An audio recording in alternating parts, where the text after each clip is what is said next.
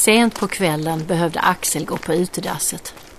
Han tog med sig lyktan ut. Och när han kom fram till dasset så såg han ett stort springande djur som närmade sig med röda ögon.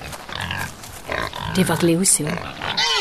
Suggan som kom rännande med borsten rakt upp mot honom. Nu gällde det, tänkte Axel. Om jag står bredbent kommer hon springa rakt genom mina ben och klyva mig på hälften.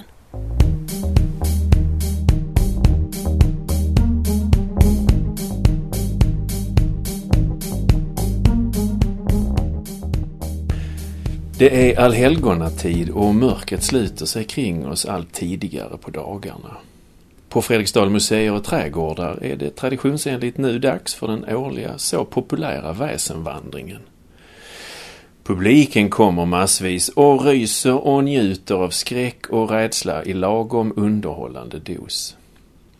En gång i tiden hade berättelserna om vardagens alla väsen funktioner som var lite annorlunda. För visst skrämde de, men de uppfostrade och rustade människorna för livet. För det här var ju på riktigt. Du lyssnar på KM-podden med mig Anna. Och Pelle. Det här avsnittet handlar om väsen. Allt från brunskubben till Slenderman. Oavsett om berättelserna sprids vidare i skenet av en öppen eld eller dyker upp på Snapchat så har dessa berättelserna mycket gemensamt. Vi har pratat med etnologen Åsa Hässelqvist som ger oss en inblick i den svenska folktron. Men vi har också pratat med niorna Alfred och Amina om varför moderna väsen som Jeff the Killer och Svarta Madame lever vidare. Välkomna!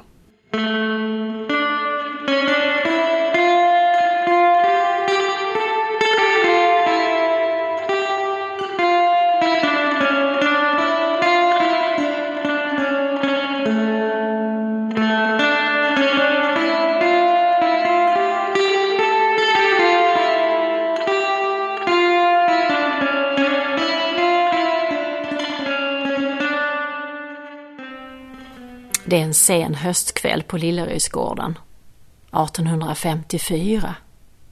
Det är nära Mickes mäss och hela familjen med farfar och dräng och piga sitter runt det stora bordet i dagligstugan. När farfar har druckit upp sin svagdricka och tagit sin sup så kommer han i berättartagen. Och just denna kvällen vill han aldrig sluta. Och alla vill lyssna på honom för han berättar de bästa historierna. Men ikväll är han lite allvarlig. Han tittar på sina barnbarn. Jag vet att ni gick själva ut till brunnen igår kväll och hämtade vatten fast ni inte får. Sissela och Otto kan inte ljuga för farfar. Han ser rakt igenom dem. Så de nickar tysta och sänker ner huvudena och skäms. Ja, sa han. Det där får ni inte göra om. Det är farligt. Det är farligt att gå till brunnen själv när man är så liten, när man är så små som ni är, ni två. Ni får inte göra det. I brunnen så bor det någon som ni aldrig har sett. Han är farlig. Han är riktigt lömsk.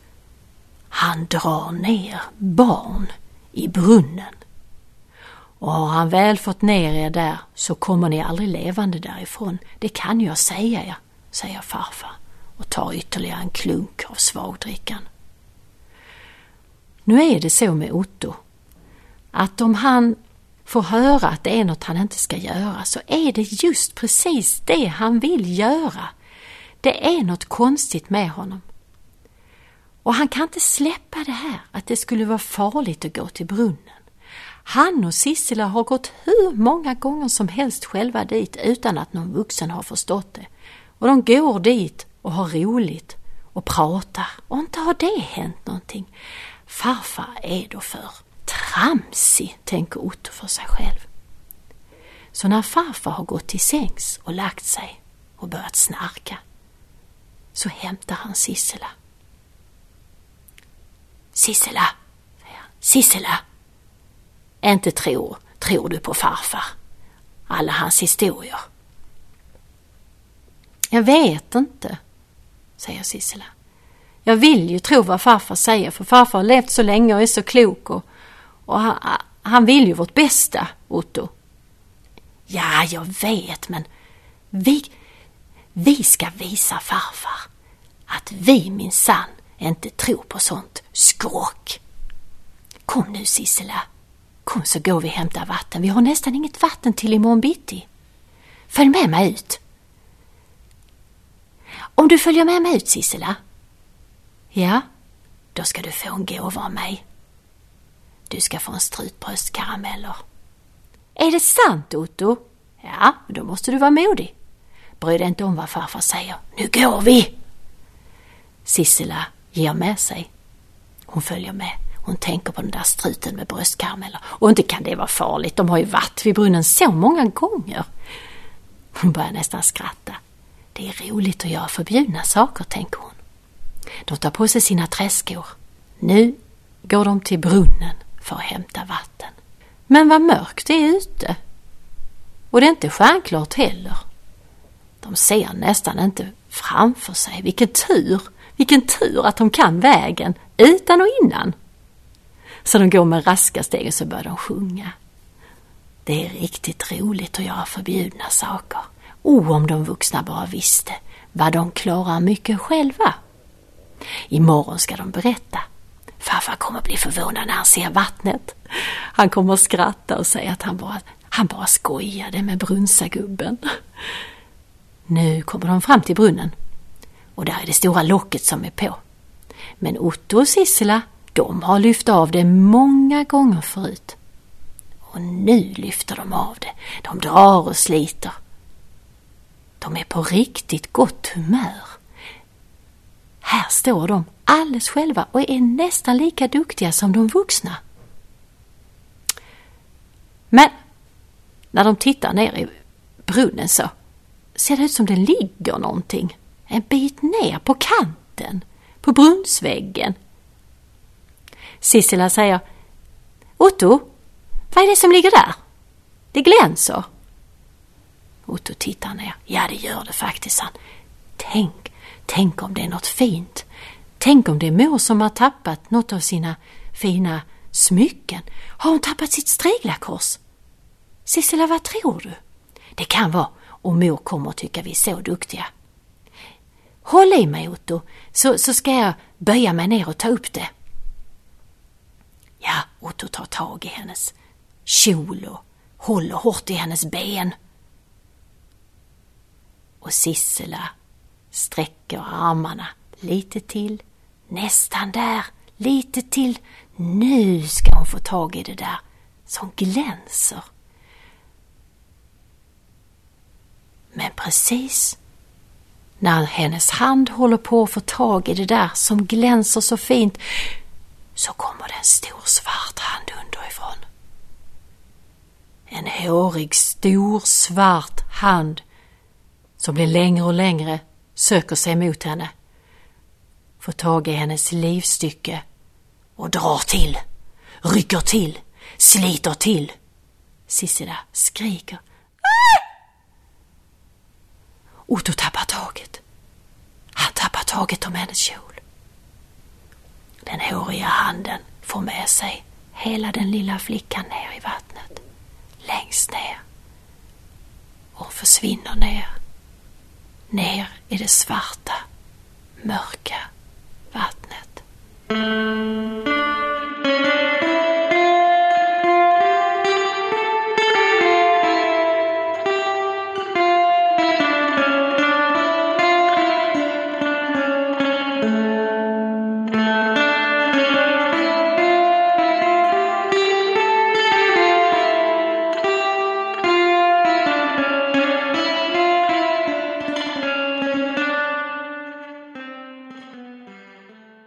Åsa, om du får liksom kort förklara begreppet väsen. Vad skulle du vilja liksom... Vad är ett väsen? Vad är ett väsen? Mm. Ett väsen kan ju vara, eh, det är ett samlingsord egentligen för alla typer av eh, övernaturliga varelser som eh, framförallt människor i, i det gamla bondesamhället tänkte sig fanns runt omkring dem. Så ett väsen kan vara allt ifrån ett, ett skogsrå till en, en gris som är vild och kallas för gloson. Är de spöken? Ett väsen kan också vara ett spöken. Eh, absolut. Eh, men det kan också vara eh, en myling. Ett barn som går igen till exempel. Eller eh, djur. Det finns en del djur, lindormen till exempel, som kunde ringla sig fram och eh, attackera folk. Så ett väsen är liksom allt det övernaturliga när naturen faktiskt är animerad, som man tänkte sig. Är det alltid en fråga om, om ondska och ond bråd död och, och livets alla tråkiga kapitel? Eller finns det väsen som representerar något ljust och positivt? Ja, det finns, eh, det finns det faktiskt. Det finns väsen som samarbetar med människorna. Det finns till exempel historier om vättar, de små under jorden, som eh, träffar på en människa och får hjälp av en, en människa och sen så uppstår en vänskap. Så det är ett utbyte av varandra. Sen finns det ju väsen som är lite mer lustiga. Eh, små goenissar, tomtar som är riktiga kraftkarlar. Det blir ju nästan en absurd eh, eh, vad ska man säga, situation när man, en liten tomte som beskrivs bära en hel häst på sina axlar till exempel. Så det är inte bara eh, det mörka utan det är också en form av samarbete. Men, så de, de här eh, väsena hade en, en självklar plats i, i jordbrukssamhällets vardag. Alltså det, det var som, ska vi säga, gårdens familjemedlemmar, eller? Det är väldigt bra sagt. Eh, gårdens familjemedlemmar och också eh, runt gården. Eh, I skog, på ängar och i det landskapet där bonden rörde sig. Och de här familjemedlemmarna var ju speciella för att man behövde hålla sig väl med dem. Det fanns liksom ett, vad ska man säga, ett avtal. Att eh, om man gör så här och så här, då kommer det gå bra. Då kommer eh, älvorna till exempel att bli nöjda. Men, men bryter man mot det avtalet, då kan det hända riktigt allvarliga saker. Hur spreds de här berättelserna? Hur berättades de? berättades ju väldigt mycket eh, vid elden, eh, vid matbordet eh, när man arbetade tillsammans. Man hade ju, satt ju väldigt ställa, sällan stilla eh, och bara gjorde ingenting. Utan det var att ständigt vara igång och utföra arbete. Eh, men när man åt eller hade ätit så eh, var det rätt vanligt att man då avslutade dagen med att man berättade. Det blev liksom kvällens underhållning kan man säga. Och det var ofta väldigt eftertraktat. Var det att de äldre berättade för de yngre eller hur? Ja, väldigt mycket så. Sen fanns det ju, det fanns ju berättare som var kända liksom i flera socknar. Eh, för berättaren hade ju en hög status kan man säga för att den personen kunde ju underhålla och eh, eh, ja, en hel grupp kunde samlas för att lyssna på en person som var, ja men är det han, eh, eh, ja Oskar säger vi som berättar, ja men då kommer vi för han är, han är en riktigt bra berättare. Så det hade också ett syfte att underhålla? Ja, det hade det. Det hade ett syfte att underhålla. Men, men också att, att varna och uppfostra? Absolut, det var nog det, det egentligen viktigaste syftet. Att normer och värderingar som rådde i bondesamhället, att de vidmakthölls. Att ingen rubbade dem. Eh, så många historier innehåller ju exempel på eh, människor, det kan vara barn, det kan vara vuxna, som bryter mot normerna. Träffar på ett väsen och inte gör som man ska göra och vad händer då? Ja, det går ju inte bra. Så en slags uppfostringsmetodik eh, kan man säga. Finns det olika väsen, alltså på landsbygden eller i staden?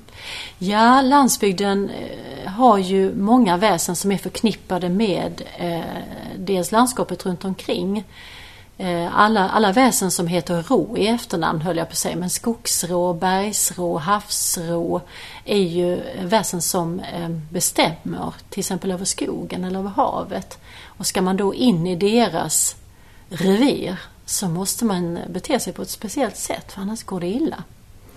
Uh, och man har också väsen inne, inomhus, som hör ihop med djuren. Vaktar djuren, vaktar gården, som är typiskt för landsbygden. Medan i, i städerna så är det ju överrepresentation, höll jag på att säga, av spöken. Eh, gastar och spöken är väldigt mycket av i städerna, för där är det en helt annan miljö och det är mycket mer ljud och det är mycket mer eh, saker som, eh, eh, som stör den här liksom lite, vad ska man säga, spooky eller spöklika känslan som kan uppstå när man går på dass ute på landet. Frånvaron av ljus helt enkelt ute på landet gör ju någonting med människorna också. Du nämnde det att man skulle hålla sig väl med, med, med ett väsen. Kan du ge några exempel på hur man kunde hålla sig väl med, med mm. gårdens alla väsen? Eller mm. något utav dem som fanns runt omkring? Mm. Ja men precis. Ja, men ett klassiskt exempel som nästan alla känner till det är ju att man skulle sätta ut gröt till Goenisse, gårdstomten, på julen. Eh, för att eh, det var ju hans lön kan man säga för att han tog hand om djuren och vaktade gården och drog lycka till gården. Och fick han inte smörgröten, ja då, då sliter han huvudet av korna. Alltså då, då kan det hända saker. Alltså man hade en verktygslåda full med, med redskap som, som man tog sig an kanske mörkret eller skogen i. Ja men precis, det där är en väldigt bra beskrivning. För man, eh, och det är det, är det som är lite, vad ska man säga, konstruktivt i, den här, eh, i det här magiska landskapet och i, i den här världsbilden. Det är att det finns, den här verktygslådan finns. Och tidigt så lär sig barnen, eh, de får den här verktygslådan väldigt tidigt, ofta av den äldre generationen. Så att man vet, man är liksom, eh, har full kunskap om hur man ska bete sig när man går ut. Vad tror du kyrkan tyckte om, om allmogens väsentro? Jag tror inte att kyrkan, jag tror att kyrkan förstod att, att det var svårt att plocka bort det. Eh, så, så höll jag på att säga förnuftiga tror jag de var. Eh, men jag tror inte att, eh, att det alltid sågs med blida ögon. Utan att eh, det fanns ju vad ska man säga, jag kan tänka mig att det hör ihop som det här med djävulsdyrkan och, och eh, skräcken för det. Att det fanns, jag tror att kyrkan nog hade önskat att ha mer monopol på sin eh, församlingstankar. Mm. Det här är ju en slags anarki mm. kan man säga. Mm. mm. Eh, det här är ju inte vad kyrkan säger utan det här är liksom, det är två parallella linjer, två parallella vägar. Där prästen tycker att han vill ha kontroll över, över världsbilden men när det går en parallell världsbild som hela tiden interfererar med den andra. Mm. Och det gör ju att det blir ett spänningsfält däremellan. Mm. Mycket spännande. Hur länge lever de här väsena? Alltså jag tänker vissa finns ju spår av även idag. Ja. Och vissa, men ja.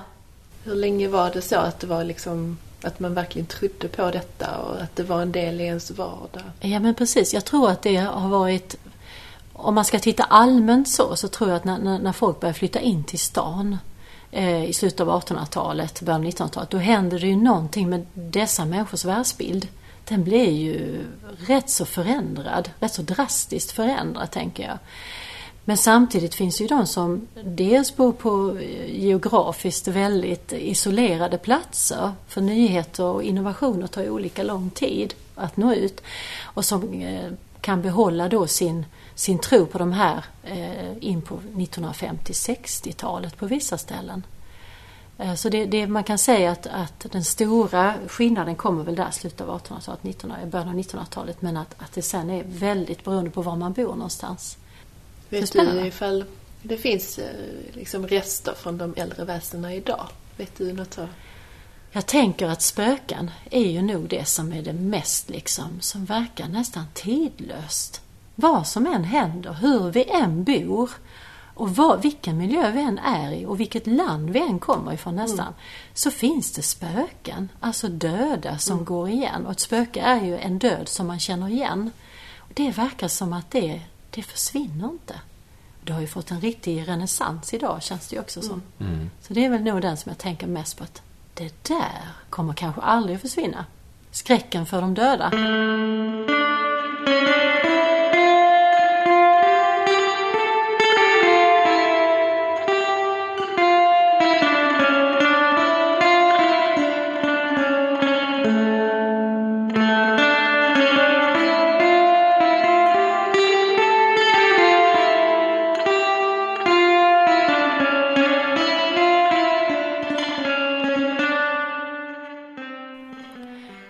Det är julafton år 1866.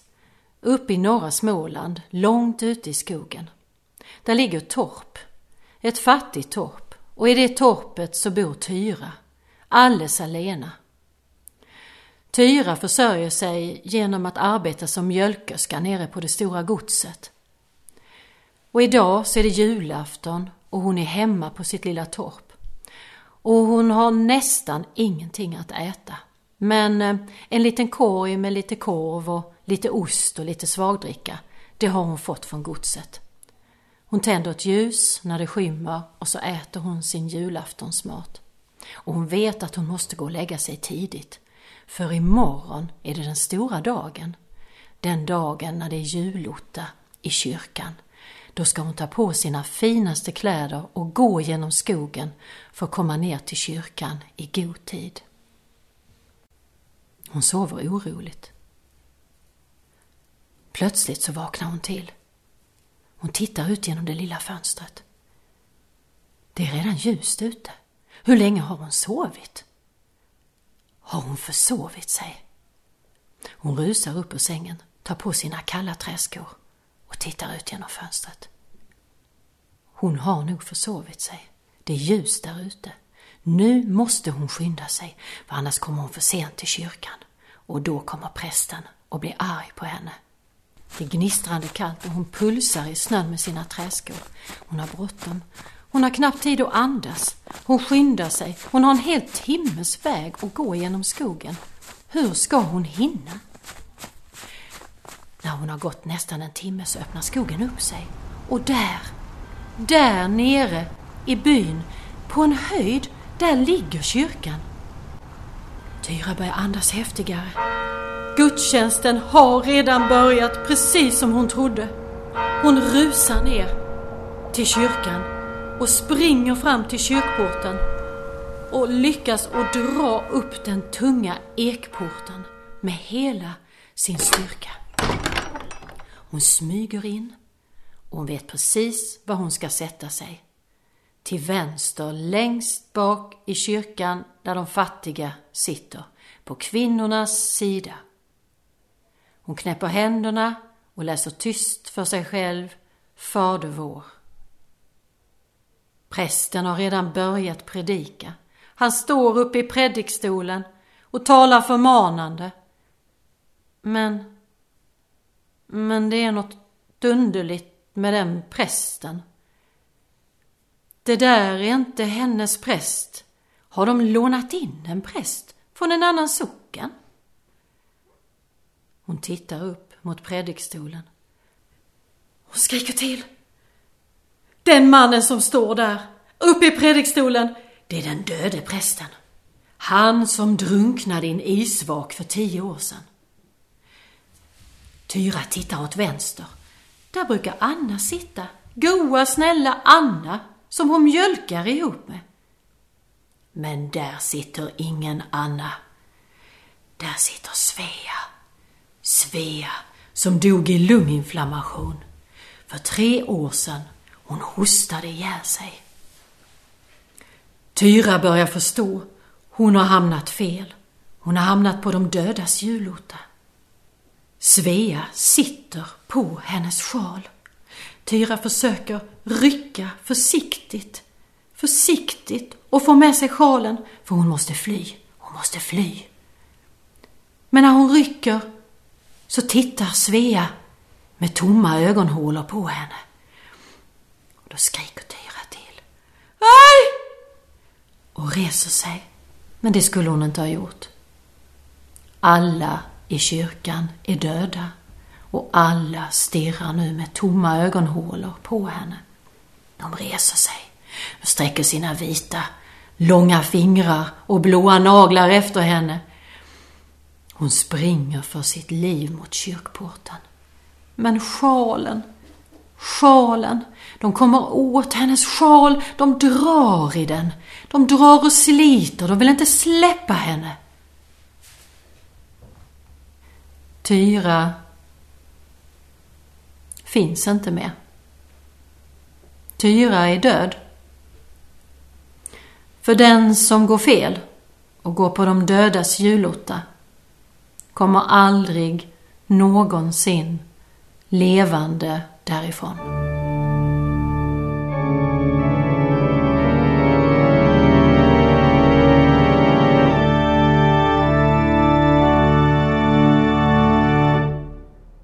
Jag heter Amina. Jag heter Alfred. Och ni går i nian. Ja, precis.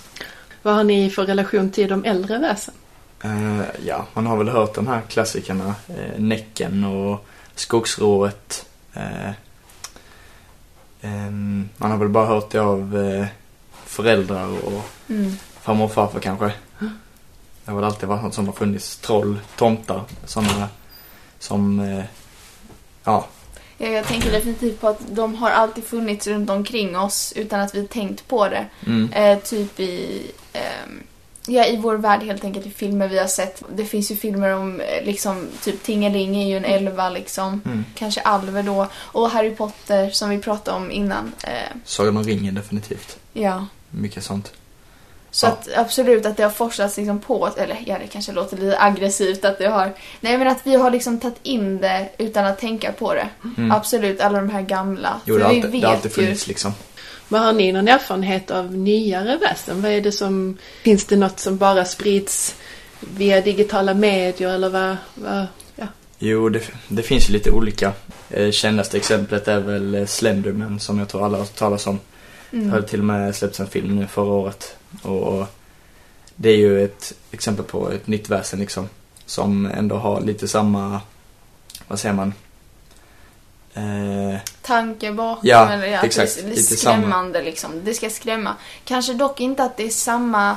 I, idag är det mest för känslan liksom. mm, Utan det är inte för att hålla dina barn borta från... Ja, vad, Slenderman är ju inte kopplad till en brunn Mm. eller till en skog eller på något sånt sätt. Utan han är väl mest för, för att skrämma, för den här känslan liksom. Ehm, Kan du men- berätta lite om Slenderman? Eh, han är då en lång, eh, onormalt eh, långa armar och ben. Eh, man eller person utan ansikte liksom. Han Ja, har han kanske har en inget kostym ansiktsuttryck. va? nej, jo han har en kostym och Mm. röd slips. Och så är han vit.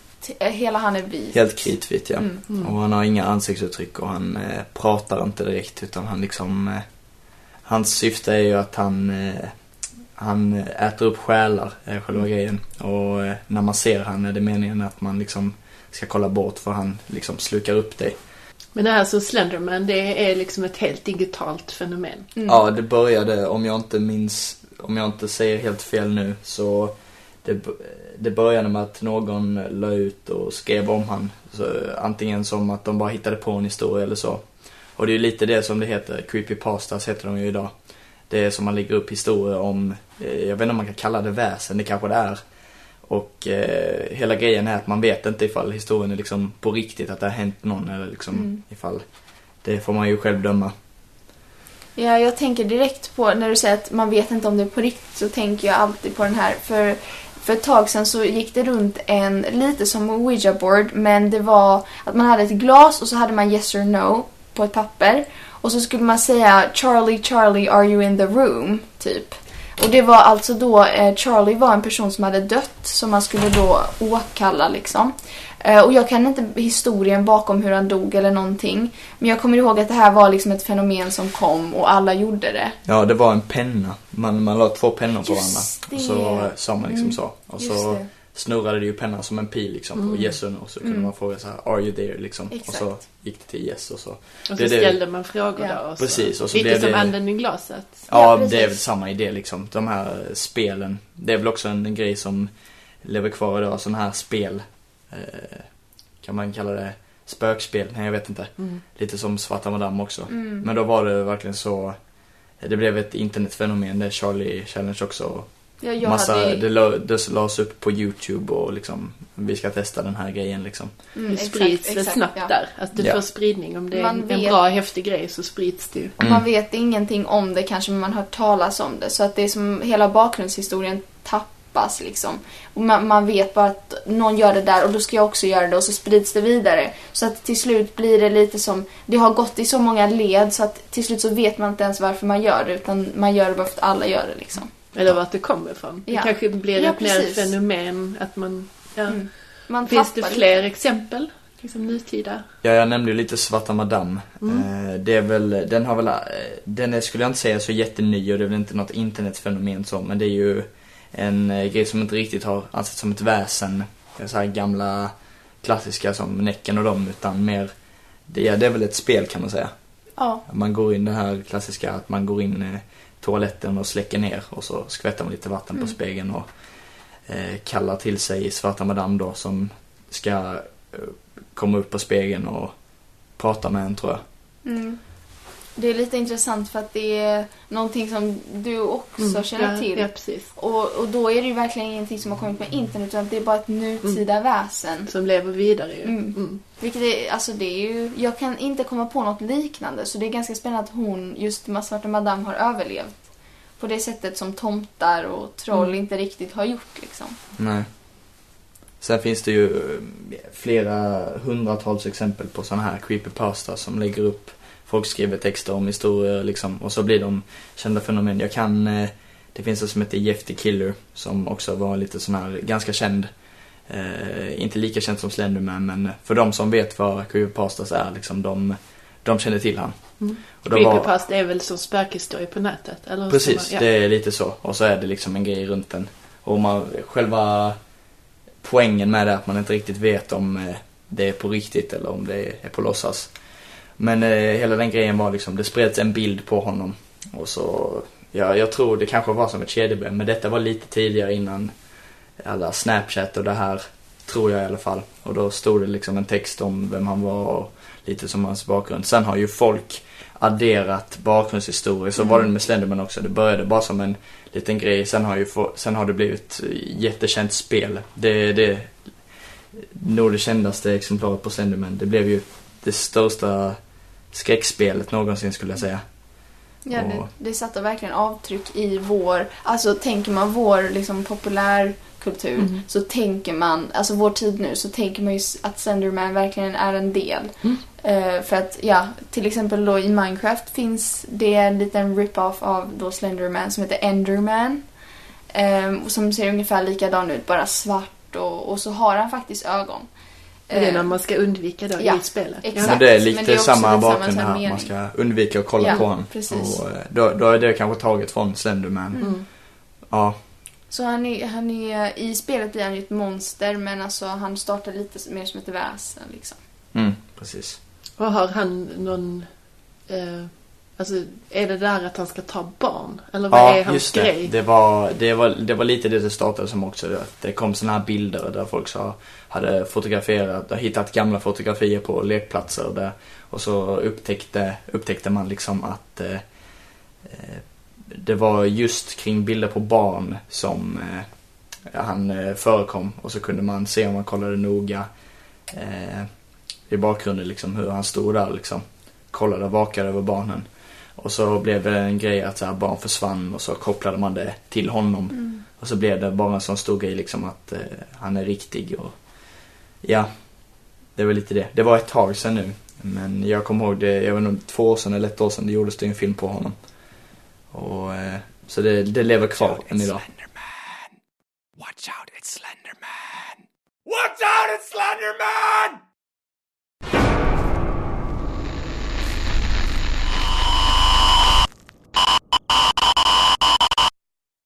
Varför tror ni att det här sprids? Är det för att man... Att det finns någon form av tveksamhet att det här kan vara på riktigt? Eller är det Mm, bara att man gillar att bli skrämd? Eller varför tror ni att det här får spridning? Jo men det blir ju lite sån här eh, Jag tror det är det här att man inte 100% eh, vet ifall det är sant eller inte. Precis som eh, med religioner och allting. Man vet inte om det är sant eller om eh, det inte finns någonting. Och därför blir det extra spännande. Ja, det är ju som en liten hjärnlek. Att Mm. man, det är som att typ att vi, vissa... Eller man kan ju se det som att det kanske inte finns någon bevis på att Gud finns för att han inte syns. Men det finns inte heller ett bevis på att han inte finns Nej. egentligen. Trots att kanske det, alltså bara för att det inte finns bevis för att han finns kanske borde vägas som bevis. Men det gör ju inte, alltså det är lite så som man kan liksom tänka. Och eh, det är lite som med väsen också. Eh, att bara för att fastän man vet nej det här är ingenting så finns det ändå en bit av en i hjärnan liksom som tänker shit ja men tänk om det är sant. Eller det finns ju liksom inget bevis men tänk om det är sant, tänk om det är en möjlighet liksom. Den här mystiken kring... Ja, precis. Och det är ju nog därför folk fortsätter att skicka kedjebrev fast de tycker ah, vad, vad löjligt det här är.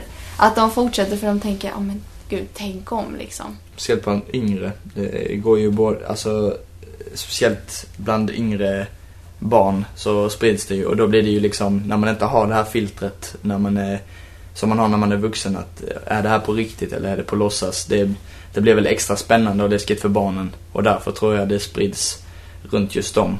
Ja men det är det här tricket, tricket som föräldrarna i alla tider har använt för att hålla barn borta från farliga saker liksom, som de tycker är farliga. Använder de på internet för att få likes eller då delningar. Alltså de använder det här tricket att liksom som ett hot att något händer om du inte gör det. Och på det sättet så får de likesen precis som föräldrarna fick, eh, eller de fick inte men de, deras barn höll sig borta. Ja, det var Man väl det. vill inte chansa helt enkelt. Men sen idag har det blivit så, eh, alla internetfenomen det kretsar ju kring vuxna också. Och, så det är, idag skulle jag säga att det är till alla liksom. Ja, för vuxna är ju lite som barn var förr. Bara för att barnen visste ju inget om världen. Men här vet kanske inte, speciellt de äldre, inte så mycket om internet. Mm. Så att när det är internetvärlden så är det plötsligt de vuxna som inte heller vet så mycket liksom. Så att det blir hela allt. Alltså alla generationer. Ehm, barnen kanske vet lite mer dock. Men eh, ja, det blir en så här läskig grej för alla kanske. Mm. Har ni något favoritväsen? Ja, Oh, favoritväsen. Får man välja gamla också? Ja, klart.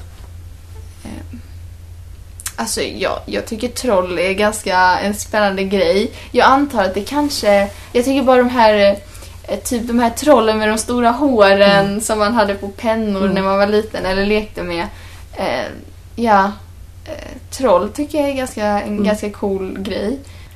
Jag fick nog, eh, jag skulle nog säga från väsenvandringen har jag ju lärt mig mycket om väsen liksom. Eh, och som barn tyckte jag, blev jag alltid rätt skrämd av eh, de här, eh, kan man kalla det scenerna kanske? För det är ju, man går ju Ja. runt liksom i och eh, det fanns ju vissa, nu eh, skäms jag för att jag inte kommer ihåg namnet, men det finns ju den här hästen, kommer jag ihåg, som dränker dig och som så här ser lite konstig ut. Bäckahästen. Bäckahästen. Det var, det var nog en av mina favoriter skulle jag säga. Mm. Så såklart Skogsrået också. En Mm. klassiker. Men jag, jag tror jag, jag håller mig och gillar mer de här gamla väsendena. De här Ja, eh, klassiska. Mm. Om man, de jag var mest skraj för när jag var liten, de är samtidigt spännande.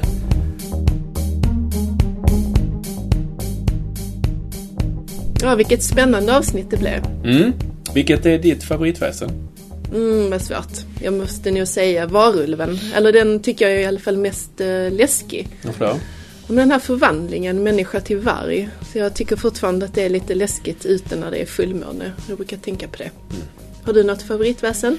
Jag tror det är Strandvaskaren. Eh, alltså berättelsen om en, en död sjömans själ som kan övermanna en när man är ute och vandrar vid stränderna och, och ber att få lift till närmaste kyrkogård. Mm. Men du, om man nu vill gå på väsenvandringarna, vad gör man då? Man letar upp en kompis, en god vän som följer med. Man klär sig varmt. Men man börjar väl med att gå in på Fredriksdals hemsida för att se om det finns eh, biljetter kvar helt enkelt. Mm, det brukar ju vara populärt. Sen vill vi ju passa på att tacka alla medverkande i detta avsnittet. Absolut, Amina och Alfred. Och Åsa och Hasse, vår kollega som faktiskt har gjort musiken. Men Pelle, vad kommer nästa avsnitt handla om? Jag har ingen aning, men jag är ganska säker på att det blir väldigt intressant. Vi hörs då. Hej då! Hej!